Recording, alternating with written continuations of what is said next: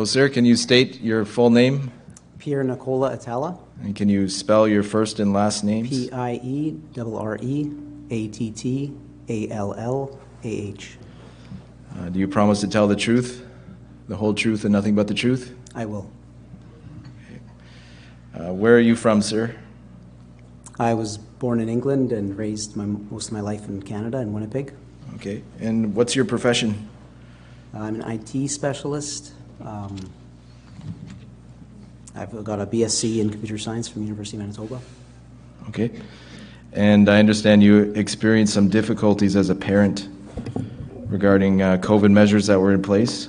I have two kids in school, um, elementary school at the time, and uh, I was actively involved in their school uh, on a regular basis, on a daily basis sometimes. Uh, I was volunteering at the school. I was also working as lunch supervisor for an hour a day, which fit, ni- which fit nicely with my, my other work schedule. I was praised by the parents, the students, and the staff. And uh, I understand your uh, your sons experienced some difficulty with the the rules that were in place at school. Is that right? Yes, uh, they were forced to wear a mask in school, and they were uh, and they were they were targeted uh, by the staff uh, because I, I I didn't agree with the mask mandate uh, that the school was putting in place, and I was speaking out against it. I, I was pointing out that the public health orders did not apply to any public school in Manitoba. And because when I questioned the school about it, they said it was because of the public health orders. But when I showed them the public health orders, it clearly stated the opposite. Um, and uh, they insisted on forcing the masks on the kids. And how did your sons respond to the mask wearing? Uh, well, my, my younger son uh, experienced the worst. Uh, he was struggling to be heard, so he was constantly speaking louder than he normally would, uh, which resulted in uh, scarring to his vocal cords. And it led to a really hoarse uh, vo- the tone of voice for him. He also developed uh, scarring around his ears where the straps were. Uh, there was a day where it started to bleed, and uh, he asked to call home actually from the school, and the school principal uh, in the St. James Assiniboia School Division at Bannatyne School, uh, she, the principal at the time, denied denied him the phone call home to, to talk to me when he was when he was trying to take his mask off. Uh, he was called into the office to be disciplined for that, and when he was in there, he asked to call home and, and speak to me, and the principal denied that request of him. Now you mentioned there was some injury to the vocal cords. How do you know there was um, an injury there? Uh, well, he was getting speech pathology from the St. James Assiniboia School Division speech pathologist, and and I asked her if the chemicals in the mask were causing damage to his throat, and she corrected me. She said, "No, he's he's he's talking louder when he has the mask on, which is strained constantly for eight hours a day, straining his vocal cords." So that was coming from the school's speech pathologist. Uh, she also, the, the school speech pathologist, also referred uh, him to an ear, ear, nose, and throat specialist to, to investigate it. So we went to the ENT specialist, and he he confirmed that there was scarring to his uh, vocal cords and damage to his thro- his his, uh, his voice. Now, did this specialist uh, recommend anything? Well, I asked the specialist if he could get a mask exemption because if the mask was, if the speech pathologist is saying that the mask is causing him to talk louder and that's causing the scarring of his vocal cords, he should certainly be able to write an exemption so that he could go back to speaking normally and, and have his condition get better. Uh, but he denied the request to give a mask exemption. He told, he said that the boy has to talk quieter.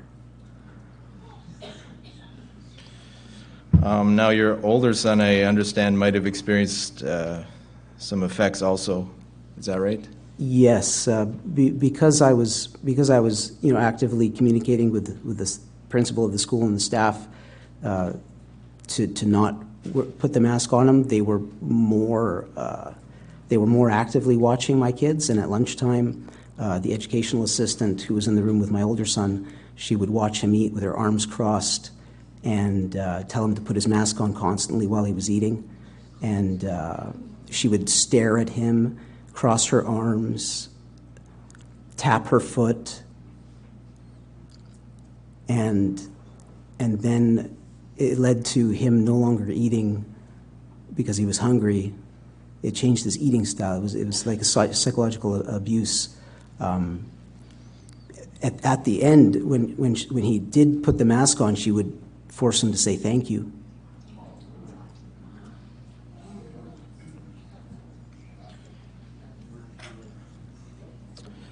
Um, so did you try to, to speak to the school staff about these issues? Yes, when I, when I found out that this was going on, I went to I went to the school with a with a letter.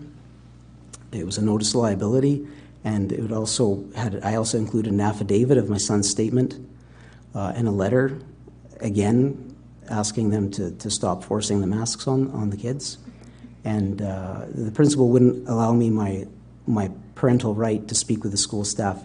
Uh, Public School Act of Manitoba states that a parent has the right to speak to any school staff member in the school, and the principal would, would not let me show that letter to, the, to that EA. She, did not, she denied that. And I, I believe you spoke to the superintendent of the school division, is that right? Uh, I had, yes, I had a meeting later with the superintendent of the division, which is the highest paid employee of the, of the division, and he said that he was launching uh, an external child abuse investigation. And that was a couple of years ago, but I have not received any details of that investigation. I filed a FIPA request to get more information about it, and the school division denied me, the father, access to any records of the investigation. I then contacted the ombudsman to make a complaint about my FIPA request, and the ombudsman said it would take about a year to, to get to it. They weren't very interested in, in pursuing it. So I was experiencing several levels of governmental failure. Did you reach out to any uh, other government officials at all?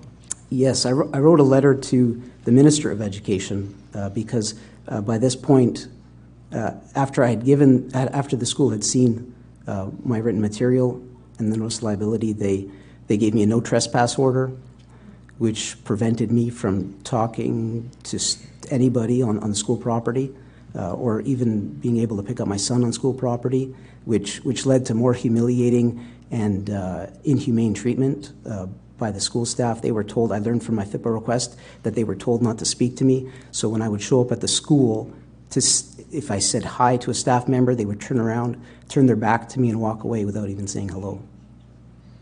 Um, I, I wrote to the I wrote to the Minister of Education, and he hasn't he didn't respond. That was Wayne Ewasko, Minister of Education. Um, did it ever cross your mind to take your children out of the school? Yes, that's an excellent question. My my uh, their the my partner, the other their mother wanted them in the school, and uh, was in favor of everything that was happening. So, and the court and the the school was favoring her testimony over my te- over over mine my request. Um, now, just to get the timeline here, um, you were, you said that they uh, or you issued a notice of liability to the school staff. Do you know when that was? That, that I gave them a couple. Uh, that would have been around December of 2020 or 2021. Okay, and then they they gave you a trespassing notice. When was that? That was shortly after I delivered the paperwork, uh, the notice of liability, and the affidavit and all the court documents that I had, and the letter. Uh, you mentioned before that um, you were working as the lunch supervisor. Is that right? Yes, And that was a paid position. it was a paid position, yes. And what happened with that employment? Uh, well, the, the principal uh, called me and uh, was demanding my vaccination status. And I told her that my vaccination status was protected and private and confidential. At which point she uh, wanted to end the conversation, and uh, I asked her, uh, "You you said that you were going to explain, you know, testing procedures, but." Uh, she didn't want to do that. She just had a bit of a bit of a chuckle in her voice and said that it was basically over. Do you have an opinion on vaccines in general?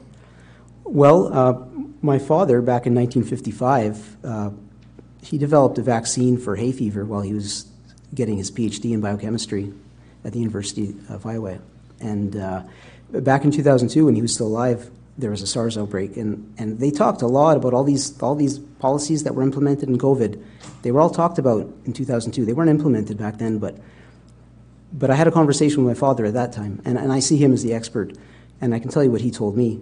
Uh, he, he told me that he studied uh, viruses like this in the past, and uh, they come and they go and they come quickly. And I said, Dad, you made a vaccine. Can they make a vaccine for this? And he said, Well, it usually comes goes too quickly. By the time you made a vaccine, it's already gone. So we don't make vaccines for coronaviruses.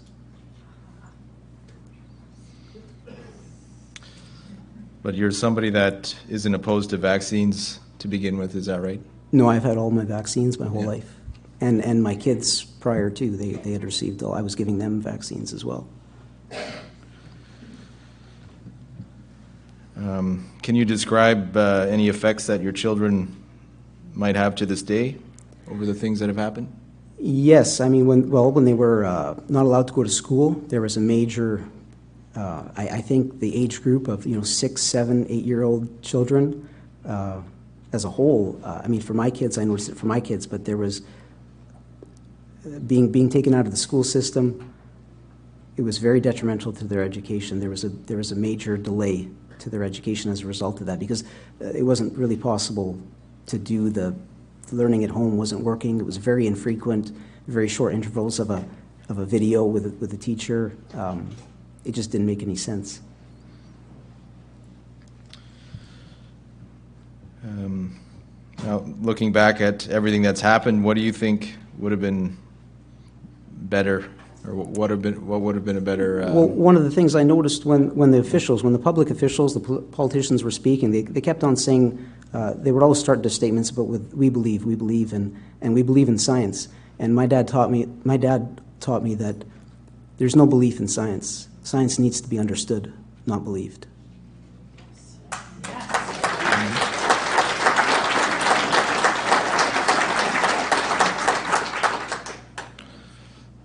um, are, are there any other effects that you've experienced? You, did you want to mention, or uh, I can open it up to the commissioners if they have any questions?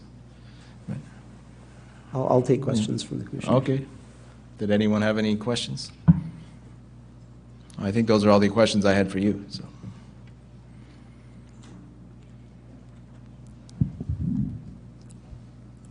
Did the teachers at any point feel that they were bullying your children?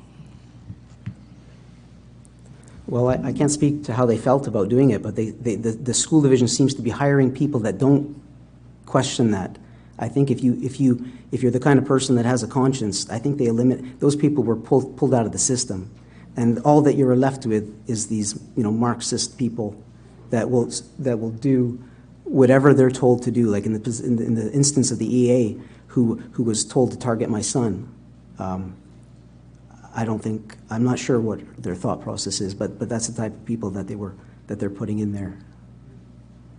Um, I can also say that uh, from the school system, I, I was di- completely disconnected from my children's education. I wasn't able to see the work they were doing. I wasn't able to speak to their teachers, and and it escalated. It escalated. It, it, it was almost like gaslighting, where they felt that the measures they took weren't strong enough. So after the trespass order came into effect, they said, "Well, now you can't speak to the school teachers. Now you can't." Later, it was now you can't even email them. Stop emailing them uh, don't say hi to them. It was just, it was complete escalation to the point where I was completely cut off. And it affects till today. These things are still going on. And it affects my children's education and their ability to get the most out of their education because it's hard. For, it, it takes, if I want to see some of their work that they worked on, it might take me two weeks of communication going through the principal just to get maybe an assignment that they worked on a few weeks ago. Uh, I don't agree with a lot of the things the school divisions are doing. They, they, they hold back all the student work for the entire year and give you an incomplete assignment bundle in June on the last day, right before the teacher leaves. You don't have a chance to, to ask questions. It's, it's pretty ridiculous what's going on in the school system today. I, I applaud the people who are homeschooling, and, and that's my intention is to move towards homeschooling for, for me and my kids.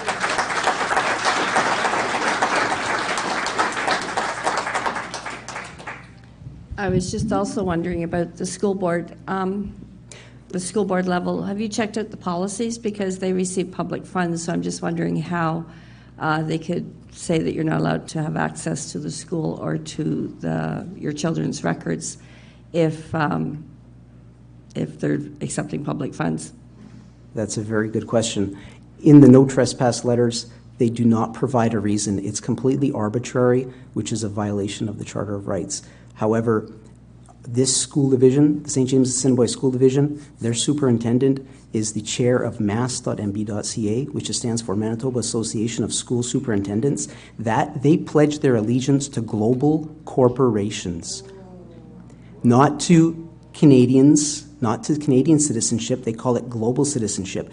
Global citizenship does not include the Canadian Charter of Rights, freedoms, Bill of Rights, any of that. It's, it's a complete betrayal of being Canadian. Sure is.